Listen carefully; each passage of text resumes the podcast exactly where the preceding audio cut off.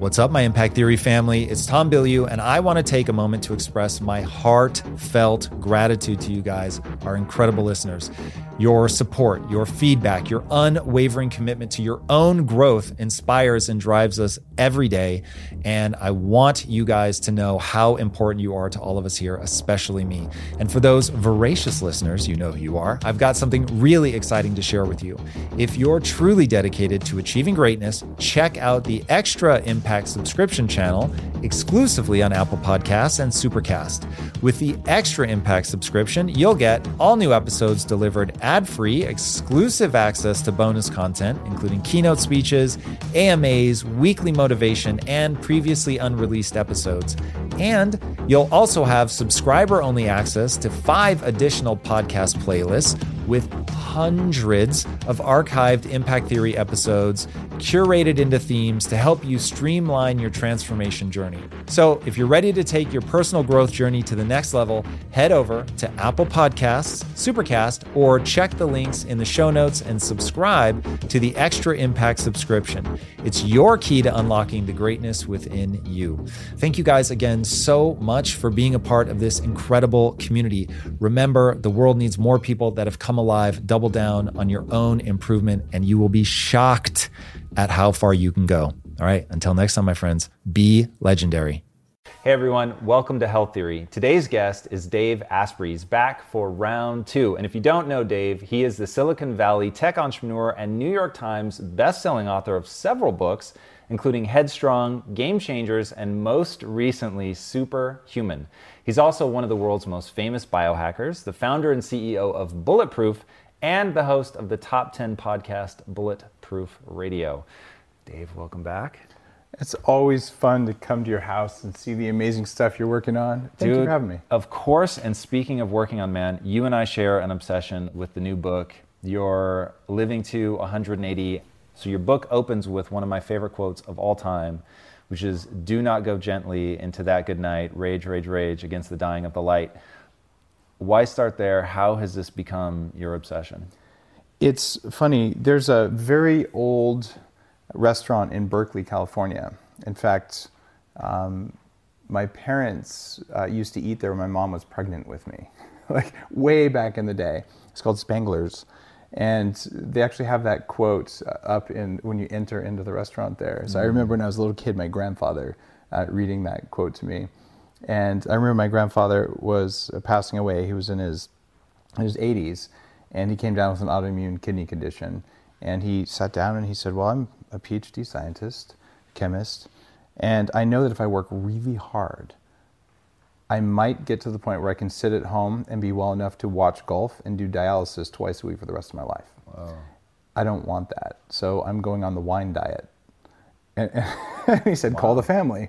And I said, what does that mean? He said, I'm only having wine, no water, no nothing else. So everyone flew in, and he passed away a few days later, literally doing exactly what he said. He just had a few sips of wine whenever he wanted to, but he decided he was going to go. Let's talk about that for a second. Sure. So I'm I'm actually really interested in this. So Um, like if I knew that that was a one-way street, as much as I want to live forever, one hundred eighty, like as long as humanly possible, if it got to the end, man, I'm I'm all about the wine diet or euthanasia, quite frankly. Like, yeah. Where do you come down on that?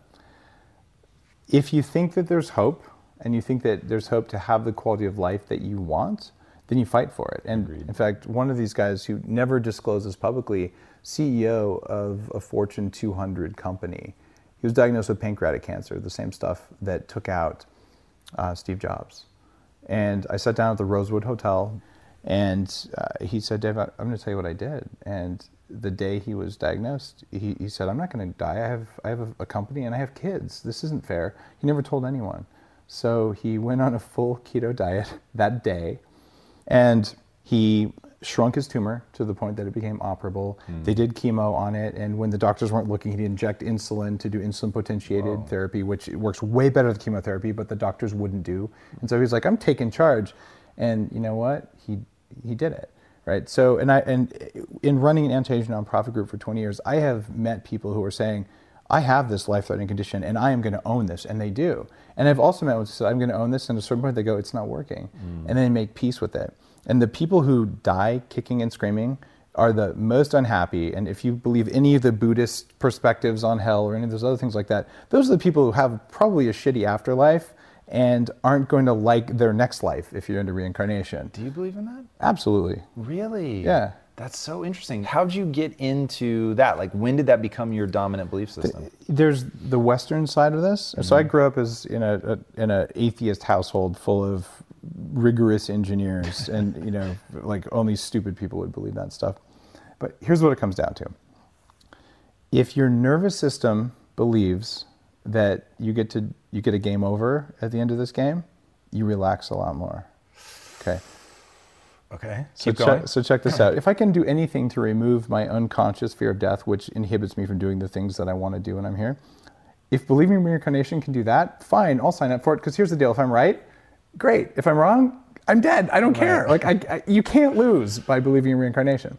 So I can't tell you that it's provable. I've also done very deep states of neurofeedback. I've done deep stuff shamanic-wise, and I've talked to different people from different traditions who look at me and say the same things about stuff that I have no knowledge of. So, as a curious person, where that scientific method is observe is the first step. Mm. I've observed stuff I can't explain via any normal hypothesis, so I know the stuff that we believe has holes in it, just like it does biologically. Right. So I'm just going to say I like that choice best because even if it's complete bullshit, it still enhances my quality of life. That's really interesting. So one, the reason that uh, the one thing in all that that doesn't resonate with me mm-hmm. is that believing that you get a game over at the end of this causes you to relax, which is the exact opposite, I would say, certainly for me. Even if I live forever, like I want to go hard, hard, hard every day. And if there's an end, then I really want to go hard every day. Whereas I feel like the, the opposite might be true. If I knew I were getting reincarnated, one of my lives might be the donut life, where I just chill and I'm like, look, I'm going to tap out early. I get it, but I'm just going to eat me some tasty food until it comes. It, if you believe, so I went to Tibet to learn meditation from the masters. Like I've debated the lamas, and what they'll tell you is, oh, you've probably done that. Had the donut life, you mean? Yeah, absolutely. Like if you're asking that question now, you probably already had your donut life. Right. Right. So the idea is you're going to keep making the same mistakes for lifetime after lifetime after lifetime until you learn your lesson. So for me, that's pretty good motivation to learn my lesson this time so I don't have to repeat the lesson again, because who wants to repeat first grade over and over right. and over? Eventually that's going to get boring. All right, so while we have this one and this isn't our donut life, mm-hmm. then what should we be doing? Like I love the concept that you explore in the book about, okay, you may be here and maybe here is even pretty good, but there actually is something above that, and that you're not kidding when you say that you really want to live to one hundred eighty. How do we actually get there? Like. Yeah. Walk us through the, you call it the the four killers. Sure. Start there. And it, everything in Superhuman comes down to something called return on investment. And it you just have to look at what you're investing. And we usually think of investment as dollars, but what we're really investing is not even time. We're investing energy. Because if you have energy, you can use the energy to make money. If you have time but no energy, the time is useless. If you have money but no energy, the money is mostly useless unless you spend it to get your energy back, mm-hmm. which is what I had to do when I weighed three hundred pounds and you know I was I was screwed up. So if you don't have money, you don't have time, you don't have energy, you're in pretty desperate straits.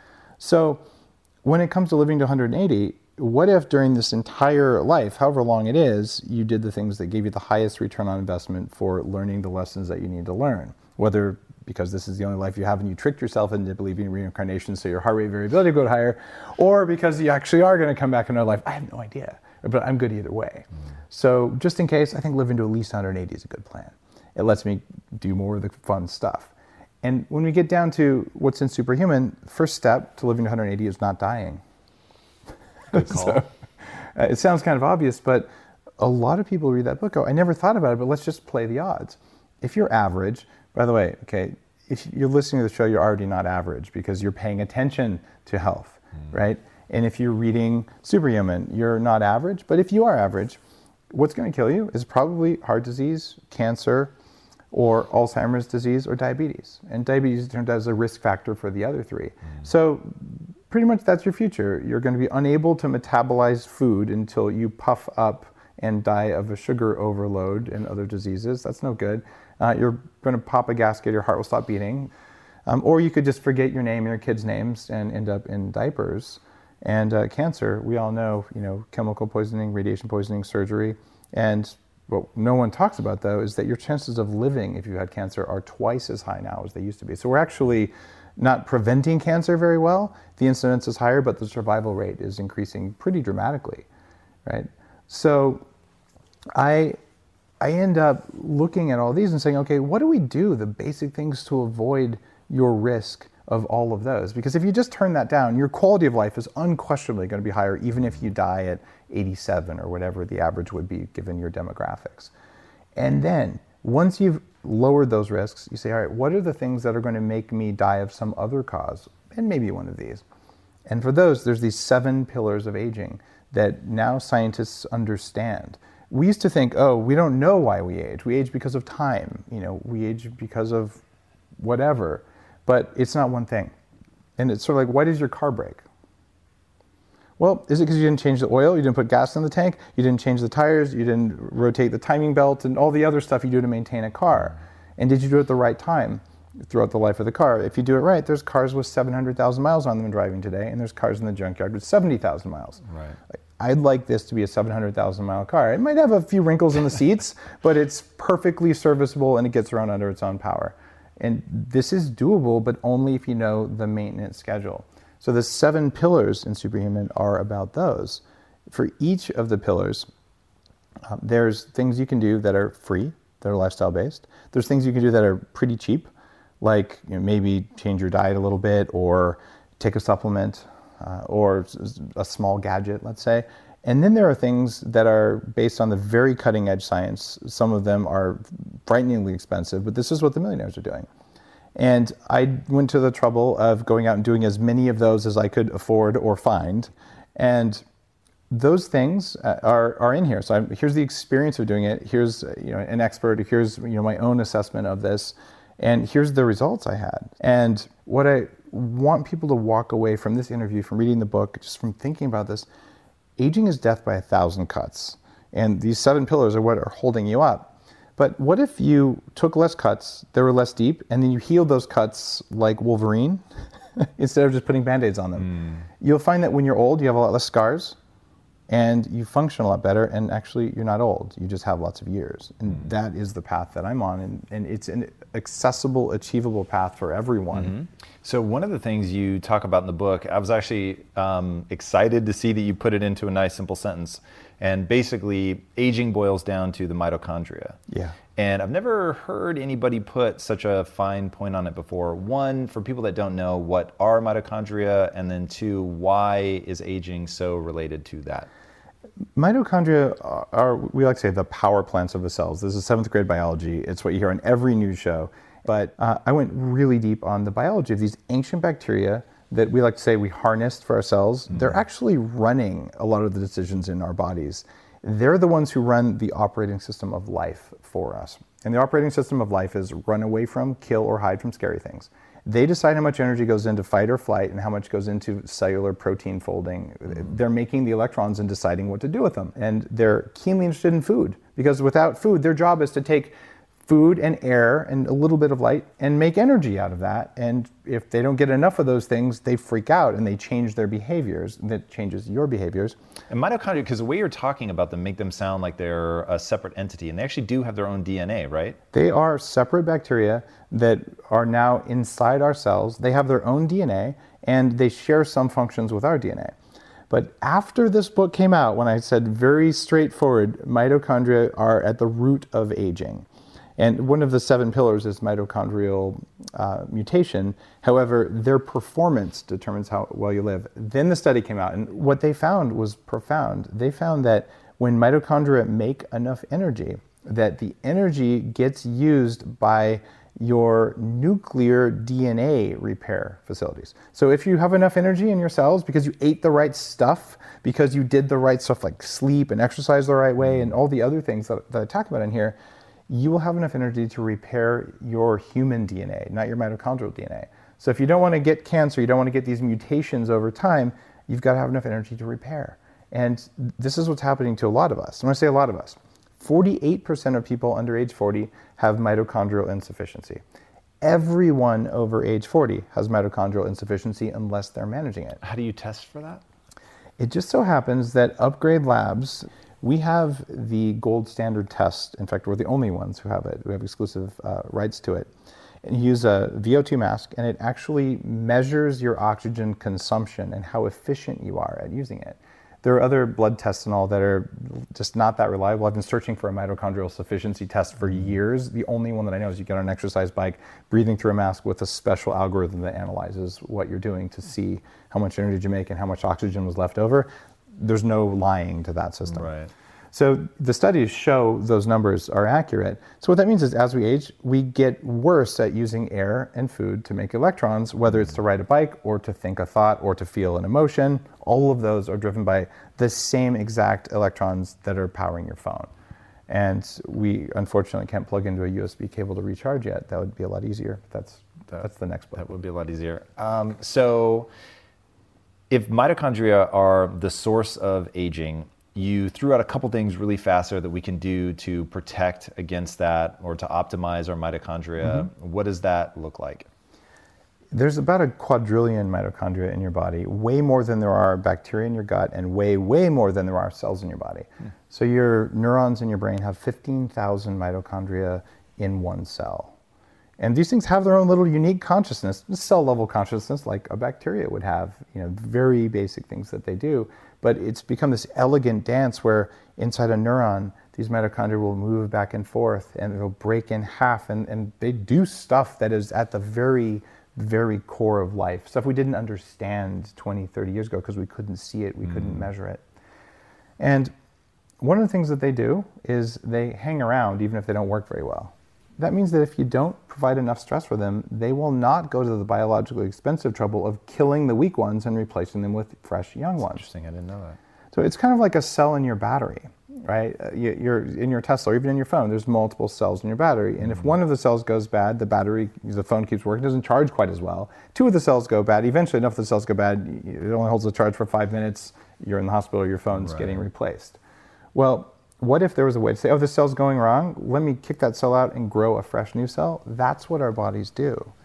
And when you do things like fasting, and you just don't eat breakfast, it's not that hard, or don't eat for a couple days, when you do that, all the cells that cannot survive because they're freaking out, I don't mean your cells, I mean the cells within the cells, mm-hmm. the mitochondria, they'll actually die through a process called autophagy. And when that happens, your body cleans out the dead ones and you grow fresh new young ones. But if you never experience hunger because you're living that donut life, then you won't do that. And if you get really cold for a brief period of time, any cell that can't make enough heat to keep you warm, your body says, oh, an ice age might be coming. I better have enough young cells that can make heat. And it gets rid of the cells. All right, let's get real specific on both of those and then okay. we'll, we'll keep going. But so intermittent fasting, what's your protocol?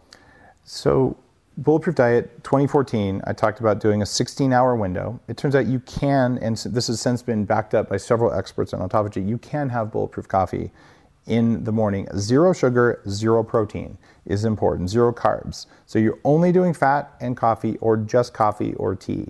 A lot of people can't go for sixteen hours. I mean, if you're like I was when, when I weighed three hundred pounds, the idea of going without eating six or eight meals a day is abhorrent because you know you're gonna die. And so, or you're saying, okay, I've got this willpower, I'm going to do it. And at eleven in, in the morning, you're looking around going, everyone around me is a jerk. Like, I want to punch all these people. I'm going to make it to lunch, but why is everyone such a, you know, that's not functional. So a lot of people, they're starting it off with bulletproof coffee because they're getting their energy up, mm. right? So I'm going to put that in the realm of intermittent fasting. I call that one bulletproof fasting, shocking, right? Uh, but I'm also very clear. The amount of caffeine in two cups of coffee doubles ketone production, right? So you can have, and that's just caffeine, but uh, coffee itself has other benefits. So you can have two cups even of decaf if you want to, but calf works better in the morning without any of the bulletproof stuff in it, and you're still going to see a metabolic advantage from doing that. And if you go for sixteen or eighteen hours of fasting, for me, I skip breakfast and I have a late lunch. It works mm-hmm. really well. The recommendations in here, exercise before the late lunch, because exercising in a fasted state increases autophagy, increases stress on the cells. The ones who can't hack it, get out of Dodge, and you grow new ones. And I'll tell you, the data actually shows if you want to be a circadian, you know, great golden god, you probably should have breakfast and an early lunch and then fast. But you'll have no friends if you do that, so it's not worth it. That's literally how I live my life. So I eat my last meal at two p m Yep. Um, and you have no friends. It's perfect. I, literally, Dave, how'd you know? uh, it is. It does make it hard, though. Um, how often do you go days without eating? I would say twice a month I'll go a couple days without eating. And I've experimented. I, I feel really good if I go more than forty-eight hours. So you say, feel better? Oh, yeah. I feel great when I'm fasting, and I feel really good when I'm done. And here's the kicker, though. If I'm going to go that amount of time and I want to feel really good and be able to write, you know, work on my books and mm. do projects, I'm not going to do working out during a two or three day fast, but I'll not have dinner on Friday. And then on Saturday morning, I'm going to have coffee, but I'm going to put a teaspoon of brain octane in there, which is a very small amount. Different people have all sorts of different debates about, you know, how much of what makes it a fast because mm. the mice only had water. I'm just going to say, look, brain octane specifically doesn't get stored as fat and doesn't get metabolized by the liver. It goes around those things directly into energy. Mm. And you're doing a teaspoon of it. I get the same results from that as I do if I just drink black coffee, but my hunger levels are like way, mm. way lower. So I, I just feel nothing. I, do are that, there, does brain octane have mm. uh, calories? It does have calories. Yeah, but different calories do different things, right? Mm, sure. So this is a calorie that doesn't require anything from the liver, and it doesn't require uh, any insulin. In fact, it'll have no effect on your insulin whatsoever. And uh, it doesn't require any protease or any of the protein digestion things. So it pretty much goes in and gets used as energy. Mm. In Superhuman, I call it one of the energy fats, where most fats get stored as fat or have to get broken down by the liver to become energy. They become energy or building blocks. This stuff doesn't do that. Yeah, with fast, it's interesting. So the very first time I fast, mm-hmm. I did a three-day fast, yeah. and I had a brutal headache the second night. Oh. And I woke up in the middle of the night, my head is pounding, and I'm like, I don't know if Advil has calories or not, so I refuse to take it. Um, you know what would have worked? Activated charcoal. Like I, what, I had never tried that. Oh, it's one of the, in fact, it's the first supplement that, that I made for Bulletproof, and it, it's an ultra-fine one. It helps with headaches? It can help with headaches if they're induced by toxins. And what happened is your gut bacteria were getting really pissed off. They were making extra lipopolysaccharides, and you might have been dehydrated. You might have needed magnesium and sodium and potassium, but what's most likely is you were pumping out tons of lipopolysaccharides that are making you feel bad. So anyone who's fasting, I highly recommend take activated charcoal because your body's going to be dumping toxins. You might as well absorb them in the gut and poop them out instead of putting them into your liver and letting your body recirculate them when the liver doesn't have glucose available for oxidative destruction of toxins. Mm. One of the reasons you get a sugar craving, if you eat a, a food that has toxins in it or even moldy coffee, you get that sugar craving because your liver's like, God, this is a stressor. I need energy right now. It's going to call on you to, to get that energy. So when you're fasting, absorbing toxins, transformative, there are zero calories, uh, at least digestible calories in charcoal. Right. Interesting. Yeah, I've never tried charcoal. Okay, so now the cold thing. So what's your protocol for cold? How long and how cold? I have a cryotherapy machine at home. We put them in Bulletproof Labs. So three minutes of air that's chilled to two hundred seventy degrees below zero. That's cold. Now, quite official. But that's air. Okay, this is different than a cold shower. A cold shower is like, ugh. Right. Walking outside in shorts during a snowstorm when you're warm is not that big of a deal, and cryotherapy is more like that. Hmm. So I'm getting this signal into my body. It's a very strong signal in a very short period of time. You come out, you have like goose pimples, but I'm I'm not shivering. Most people don't shiver. If they're healthy, they shouldn't shiver. Hmm. And I, I also went through a period of ice baths. I have a digitally controlled ice bath that'll hold the temperature constant and circulate the water and freeze your butt off if you want to do that. And there's peripheral cold sensors that are in the skin, which mm. cryotherapy with air does. And then there's stuff from cold showers or ice baths, which are the core temperature receptors and the ones on the skin. And it's arguable which one's better. I know which one takes less time, and I know you get similar results from both. So. Um, a mouse research study came out, and they show how much cold exposure and how much time is necessary, and it matches exactly what I've seen in humans. So I'm going to say this one uh, works for humans as well, just because it's the same numbers. Right. What I noticed from myself and others, you take a cold shower the first day, after eight seconds, and by the way, the water hits you in the forehead and the chest. Mm-hmm. After eight seconds, you're like, Dave's a jerk, and you jump out of the shower and you're hitting yourself in the head because your head hurts, right? And then you go back in the next day and you're going to be twenty, thirty seconds before you do the same thing. And the third day you can do a minute and you come out going, I still think Dave's a jerk, but it wasn't that bad. And the fourth day you get in, like, this feels really good. Well, what changed in three days? Well, the mouse study showed that three days of brief cold exposure changes the levels of cardiolipin in the mitochondrial cell membrane. And cardiolipin? Cardiolipin. And it's one of the things that makes mitochondrial membranes. And all cells, their membrane is what uh, is what essentially allows some things in, allows some things out. Mm-hmm. In mitochondria, the mitochondrial membrane potential is what makes the electrons. So what it's doing is it's making the mitochondria work better, and they shift the amount of this compound that's in the membrane to allow them to be better at making electricity. And that's why after three days, oh, I can make enough electricity to handle the cold, whereas before I couldn't do it. And that's why that three-day period of swearing at, at you for listening to this show is worth it, because on the fourth day, like, I feel good, but then you burn way more calories throughout the day, you feel better. So is, it's a is minute. It literally making the uh, mitochondria more thermogenic?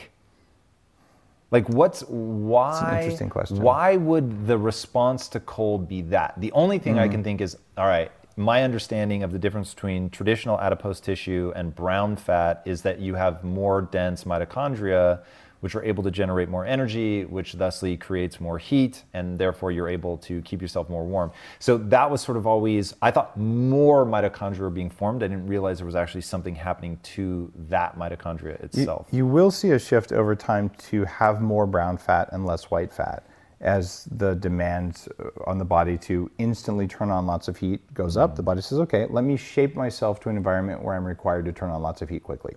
So this is just a, a shift to match the environment that, that your body thinks it's in, which is one where cold could happen at any time. Right. So the brown fat that mostly is along your upper spine, that will, uh, that will get stronger and bigger, and it has more mitochondria. But the rest of the mitochondria throughout your body will also shift their levels of cardiolipin. So what you're getting is more mitochondria in the form of more brown fat, and you're getting better mitochondria everywhere else. And the mitochondria that cannot make enough heat will get replaced. And that's, I think, the big win. And the amount of time that it takes to do that, I don't know the amount of time that it takes to grow a single new mitochondria. It's probably different for different cells based on nutritional availability, right. But it's an interesting question. Yeah, I used to get just, Dave, ferociously cold. Like I was cold all the time. Me too. I was like bundled up. I had, I lost a ton of weight. So I lost sixty pounds, but I did it really stupidly. And I did it through essentially rabbit starvation. I wasn't yeah. eating any fat, no carbs. eighty-five, maybe a little more, percentage of my calories came from protein. I was basically eating boiled chicken breasts and steamed broccoli all day, every day. It's a crappy life, isn't it? Oh my God, it was horrible, yes. horrible. And finally, my wife and my business partners pulled me aside and said, dude, you no longer have a personality. Yeah. Like, it, uh, it just sucked, but I got super lean. Right. But I almost certainly did some sort of cellular or metabolic damage, and for years mm-hmm. after that, I was so fucking cold all the time. Yeah. Now, that didn't change until I started taking cold showers. And now I find that, like, I'm just not that cold very often anymore. Interesting. So I have definitely developed a resilience to cold. Did you ever have your thyroid levels checked? I did not that I paid attention so to. How about that? What probably happened is that something happened that lowered your thyroid function, which is part of the reason you got fat. Because your thyroid is the thermostat for all your cells. The mitochondria listen to thyroid hormone to figure out what to do. And this is why in Superhuman, I talk about the vegan trap. Tell me more. This is one of the more interesting parts of the book. And so I was a raw vegan for a, a while. I was cold when I was a raw vegan too, come to think of it. Um, That's interesting. But, and I got a lot of other health issues I hadn't had before, even though I did lose some weight on that. But what happens is uh, you say, all right, based on an assumption, Uh, and the assumption is it's going to make me healthy or it's going to be better for the planet, both of which are wrong, by the way. Mm. So uh, I did this, and what happens for the first six weeks is the type of fat in your cell membranes changes, and it changes to match vegetables. Newsflash, we're not vegetables. So as that happens, your body says, oh, my ability to make energy just went down. I will compensate by turning up my thyroid hormone. But then at a certain point, your thyroid is turned all the way up, and then nothing, nothing's happening. You're still not making enough energy, and then you can get thyroid problems, including Hashimoto's, which mm-hmm. is a common problem of doing that. And not to mention you're eating excessive carbs just by definition, because that's what plants make right. mostly. And the vegan trap there is this idea that you feel great for six weeks. The period of time that it takes to make a new habit is forty days, or maybe it's six weeks, which is forty-two days.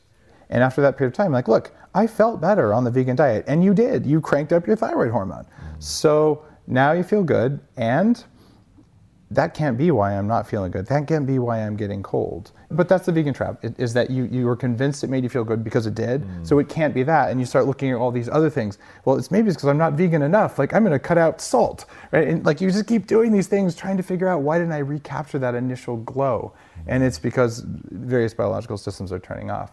So for cleansing or whatever, be a vegan for a little while. It's great. The rest of the time, you should be pretty much eighty, ninety percent vegan, with some of the types of fat that you're made out of, which are saturated fats. So you don't get the right ones from plants alone. Uh, and the amount of building block protein that your body needs.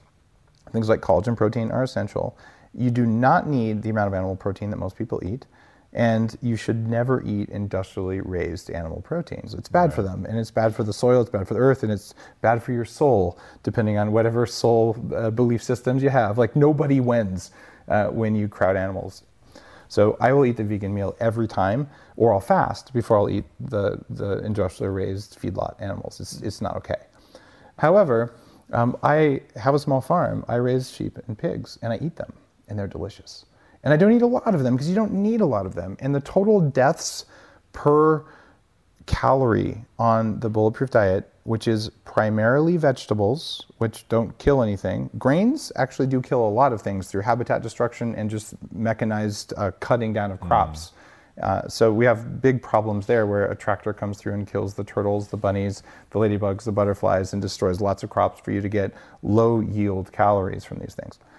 So what you probably need is uh, four ounces and maybe six ounces um, of meat a day, and not more than that. And the guidelines in Superhuman, that's for normal people. If you're a weightlifter um, or you're over age sixty, it's probably zero point six grams per pound of body weight, which is way less than bodybuilders. Sometimes it's one or two mm, grams. Yeah. So you can really want to pound your protein. And what the studies are showing is, whether it's animal or plant protein, you don't want to overdo protein like you did with the rabbit thing mm. there. If you eat more than twenty percent of your calories from protein, it is mm. going to cause a four times higher increase in all-cause mortality. Is that protein no matter the source? Uh, I know, like, sure, if it's fried and stuff like that. Oh, no, that there's, all bad, oh, there's but... the, the cooking of the protein really matters. But it, it actually matters based on amino acid ratios. Okay, so are you saying twenty percent whether it's plant or animal? Animal protein is worse with twenty percent, but if you eat twenty percent plant protein, you're still not going to get the benefits, and you're going to start having problems from it. So there are essential amino acids. Amino acids, uh, they're the building blocks of proteins. So you can kind of look at those, they're letters in the alphabet. Yep. And then you string them together and you get peptides, which are protein fragments. And you so each, each peptide's a word. And when you put the words together into a sentence, that's a protein, right? And so if you look at the composition of letters that are in what you eat, there's ones that are required for us to live, called cysteine and methionine and tryptophan. Mm-hmm. So you must have them, or over time you'll starve. Slight problem: if you have too much of them, they lead to systemic inflammation. Systemic inflammation is a sign of mitochondrial dysfunction, which means they're making you older. So your risks for cancer and cardiovascular disease do go up if you overconsume animal protein. So then the logic would say, well, don't eat any of it then, except for the fact that you need those. They're essential and they're building blocks. The good news is that almost no one is going to be protein deficient if they were to go vegan. It's not about protein. You might miss a few of your conditionally essential ones, but you would miss out on things like collagen proteins, including di and tripeptides, that really help you to build the cartilage in your joints and keep mm-hmm. your skin working. And the types of fats that come in animals are very important. So what you end up finding is, all of us should be eating way less animals, but that doesn't mean we should eat zero animals. All of us should be eating way more dairy fat, but not more dairy protein, because that protein is, is not the ideal protein for us. You can have some of it, but you don't need too much of it. And you end up in this thing where we've made these artificial divides of, that's a plant-based protein, therefore it's good for you.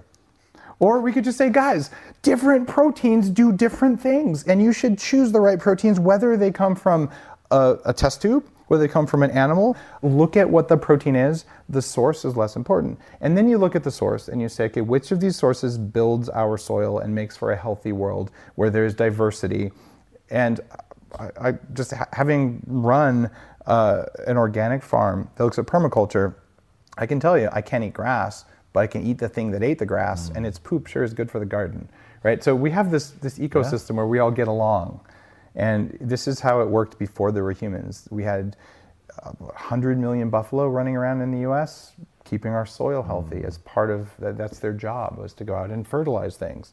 And it's it's very interesting to watch how we we've taken on these belief systems um, that you know nothing can ever die, not paying attention to the fact that when the tractor came through and cut the bread for your sandwich, that you killed many many creatures. And back when we had a health ecosystem, you could walk around behind the tractor with a bag and pick up hundreds of frogs and snakes. You could have frog legs for dinner every time they cut the grain. Well, now all the frogs are dead and there's no more snakes because we have monoculture everywhere. But hey, at least we're not killing anything. How do you really feel, Dave? Let me ask you, what do you think about the carnivore diet? I did something similar to that when I was testing out like the edges of the Bulletproof recommendations. I did one serving of vegetables a day for three months, right? So it wasn't pure carnivore uh, because you know I did eat a little bit of broccoli every day. Mm, shame on you. It jacked me up. Really? Oh my God. Did you transition though, or did you just like hammer over? Well, I was already, you know, doing keto and cyclical and, and but keto with uh, meat or keto plant-based? Oh, keto with meat. Okay. Yeah. Yeah. The, you're one of the few people I've heard like really throw out some heavy warnings about protein. So keep going. Got it. When you say that it jacked you up, here's uh, what it did. Yep. Uh, I was tracking my sleep. I've tracked my sleep for almost fifteen years. Yeah, I had a, six hours and seventeen minutes or something. I'm so fucking close to the truth. What is it? Six hours and ten minutes, but you're... See? Come you're, on. Seven minutes off? All right. I'm going to give you full credit on that one. That, that's pretty amazing. Um, yeah, and, and this is like for many years now, that much sleep. And I, I, my percentage of deep and REM keeps going up. But during that time, I felt really good for the first week or two. And after that, my sleep... I was waking up ten to twelve times a night without knowing it. And I'd wake up in the morning, I'd look at my Whoa. results, I'm like, this is the worst sleep ever, what's going on? And I had uh, like like a kind of a constant headache, and I, I got angry, and I was, my joints hurt, and it, it was not working. And I was really convinced, okay, we, we don't need any carbs, brother, that's wrong, you do need carbs. And I think what it did is it- Tell me more, why it, do you say that? Because it, as of this moment, mm-hmm. I don't believe that to be true. Do we need so carbs? Tell me how I'm wrong. Um, because the gut bacteria that eat carbs benefit from soluble fiber. So if you're not getting soluble fiber, there's a whole chapter in here on that. You can still be keto and have soluble fiber, but you gotta have something to feed certain species mm-hmm. of gut bacteria so they can do stuff. Now, if you go back, A Bulletproof Diet was the first book in the entire genre that talked about how collagen can be um, used in the gut to make butyric acid. So maybe my problem was I was eating too many ribeyes and I wasn't eating enough collagen when I was doing my, my diet there. Uh, I've interviewed Steve Omohundro. Um, this is a guy who's a leader in artificial intelligence, creating a global brain, who came down with um, uh, cancer in his blood. And he'd been fighting it for a long time with, and it was he was slowly going down. Went carnivore, cured him. Whoa. Completely fixed. And so he came on and talked about that. There's pictures of his freezer and things. It's all just meat. So I'm a huge fan. Just like I would say, go vegan for a month, go right, carnivore yeah, yeah. for a month, reset your gut bacteria. Uh, I actually have questions about the sustainability um, of eating only grass-fed meat. Mm. And I know if we took most of our golf courses and turned them into grass-fed meat uh, production facilities, that is farms, uh, we could handle a lot more than we do. But we're just eating too much meat as a species. So as a, a brief intervention to cure yourself, I, I'm in huge support of it, but you better do nose to tail. And being the guy who has learned how to take our lambs down, you know, how to how to take them down, as in I haven't, like, I've learned how to, at a butcher shop how to do it. Mm. There's a lot of stuff in there that you're supposed to be eating that you don't. And the idea here is you need to get the skin, you need to get the organs and things like that if you're going to go carnivore. So there's there's a case for it. There are people who've done it for many years successfully. I think it's very expensive, very limiting, and probably bad for the planet, mm. and maybe good for you, but uh, I'd want right. some more evidence.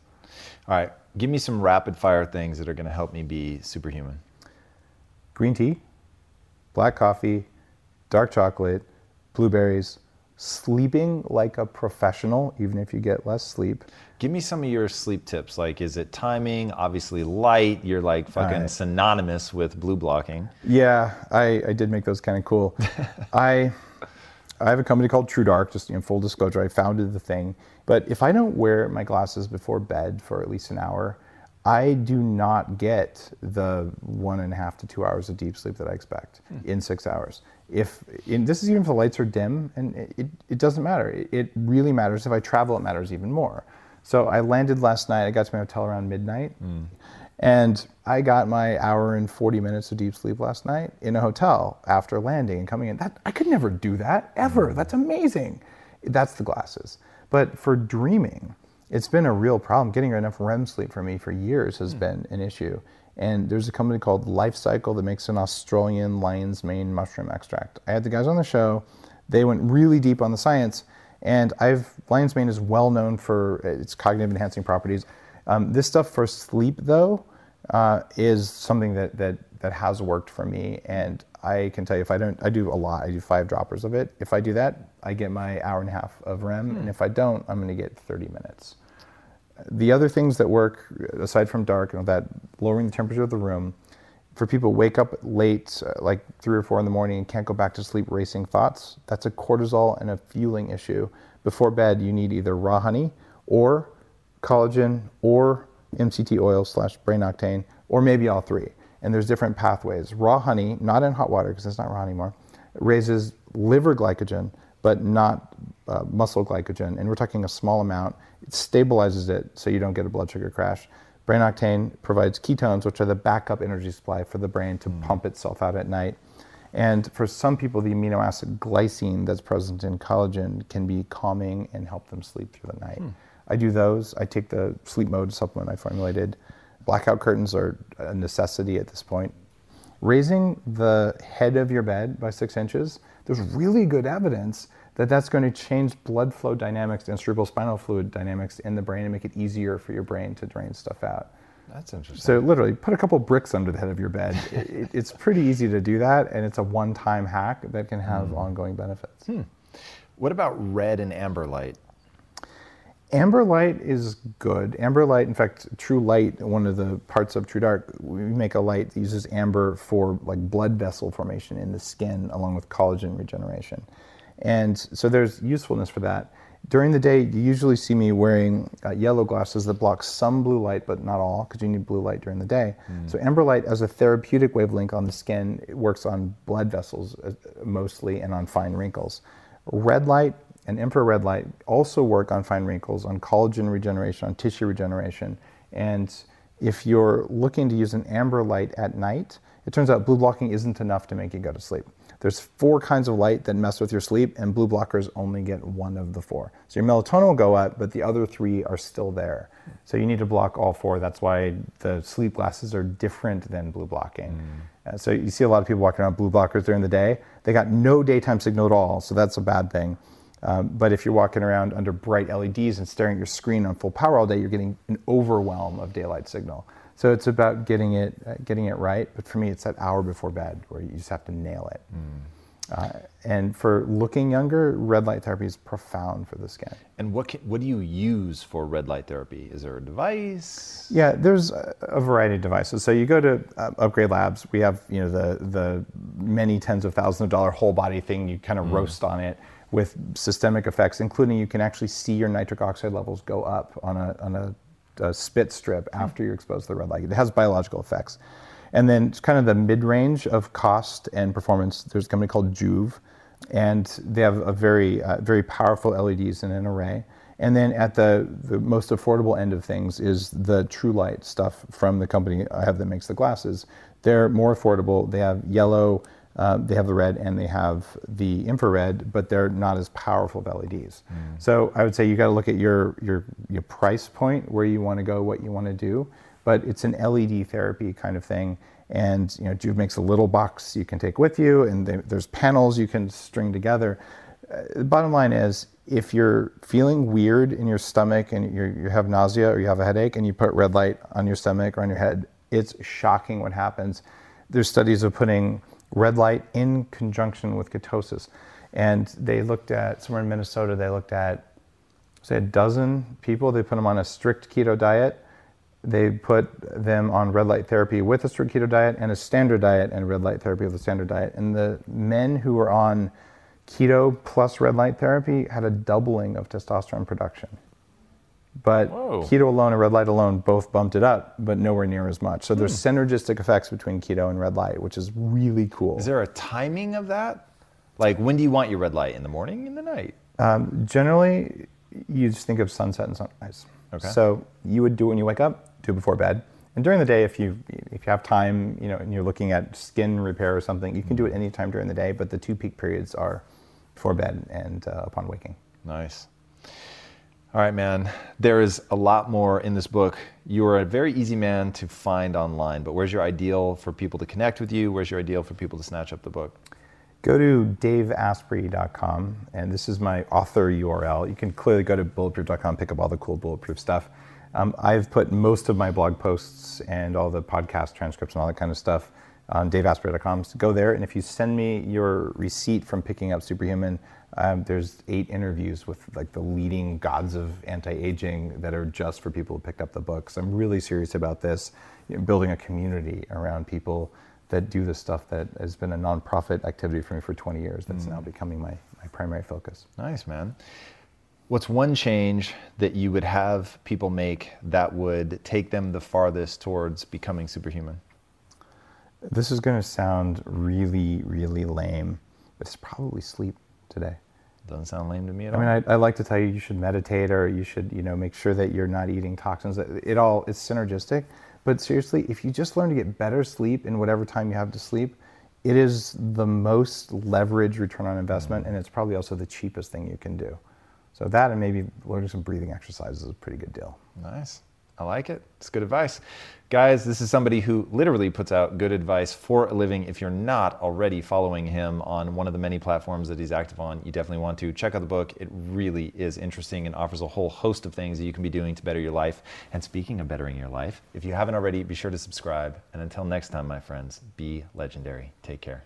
Hey everybody, thank you so much for listening. And if this content is delivering value to you, please go to iTunes, go to Stitcher, rate and review us. That helps us build this community, and that is what we are all about right now, building this community as big as we can to help as many people as we can, deliver as much value as possible.